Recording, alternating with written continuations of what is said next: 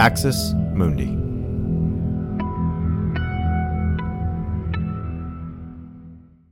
You're listening to an Irreverent podcast. Visit irreverent.fm for more content from our amazing lineup of creators.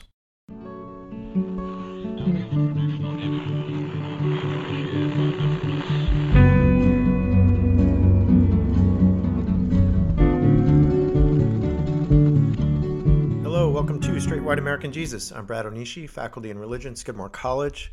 Our show is hosted in partnership with the Capps Center at UCSB.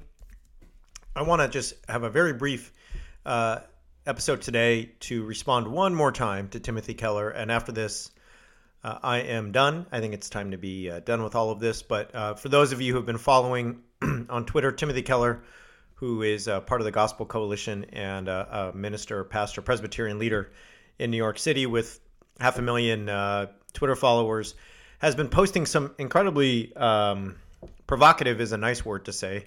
Um, tweets about sexuality and community and selfhood. And so, one more response, and then I think we're going to be um, all done. Yesterday, Chrissy Stroop, friend of the program, uh, published a, a, great article at Religion Dispatches on Keller's tweets, and I am quoted in the piece, just full disclosure. But uh, one of the things that Chrissy tweeted today is this in response to Keller that when certain beliefs are enforced in a cultural and institutional structure, human experiences that don't fit into the prefab abstract framework lead not only to the erasure of those who can't fit in, but also to violence against us. So Chrissy was responding to a, a number of things, but the baseline of Keller's uh, tweets started uh, about a week and a half ago when he said that sex outside of lifelong heterosexual marriage is dehumanizing. Okay. And so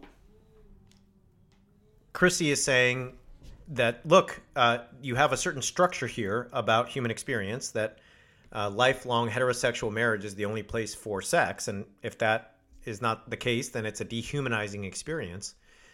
So Chrissy's saying, look, those of us who can't fit into that framework, i.e., people who are queer in any way, trans, bisexual, gay, lesbian, and so on and so forth, right, um, are erased. They're erased from the framework altogether. The category of the person uh, in question is not even considered in in as part of the, the framework.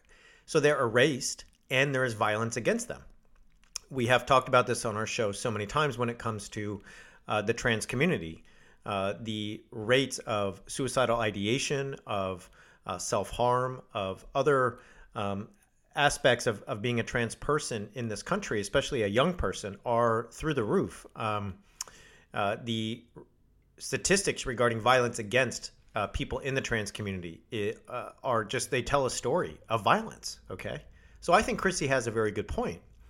Now Keller responds that he understands the concern. He's tweeting this, right? So it's all there if you'd like to go look at it.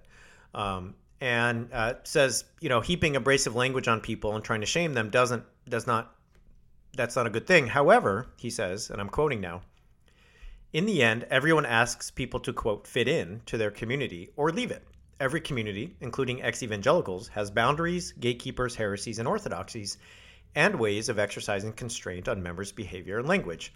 So he's saying, look, um, every community has a kind of set of boundaries, and those have to be kept. And that's all that you're doing, and that's all that I'm doing. There's a kind of sense here of like, hey, you're in one community, I'm in another. We have different standards, we have different ideas of what is good what is humanizing. And so we just have to kind of like accept that, right? He says in the next tweet, we all have standards about what is healthy sexuality and what is good for people. Mine are different than yours. We must urge people to align with the community standards in a non abusive way. But to do that urging is an unavoidable reality and does not constitute erasure. It does, though, Timothy Keller, if your community standards do not even recognize trans people as existing, if they don't even recognize uh, bi or gay or lesbian people as having a legitimate identity, it does constitute erasure, period. The framework assumes erasure from the beginning, okay? In another set of tweets, uh, Keller says that Chrissy has sort of misread uh, Keller's approach to ethics um, and um, says that uh, there is a need to um, recognize, quote, we have two different vis- visions of what leads to joy and thriving for human beings. We are each contending for our vision of the good and opposing those visions we think are harmful. Thanks for listening to this free preview of our SWAJ episode. In order to get access to the full episode and so much more, become a Straight White American Jesus premium subscriber by clicking the link in the show notes. It'll take you like two clicks, I promise. In addition to getting access to this episode, you'll have access to the entire SWAJ archive, over 550 episodes. You'll also get an extra episode every month, ad free listening, Discord access, and so much more. All that for less than six bucks a month, and it helps us keep our flag up and continue to safeguard democracy from religious nationalism, extremism, and rising authoritarianism. Check it out. It's not hard, I promise.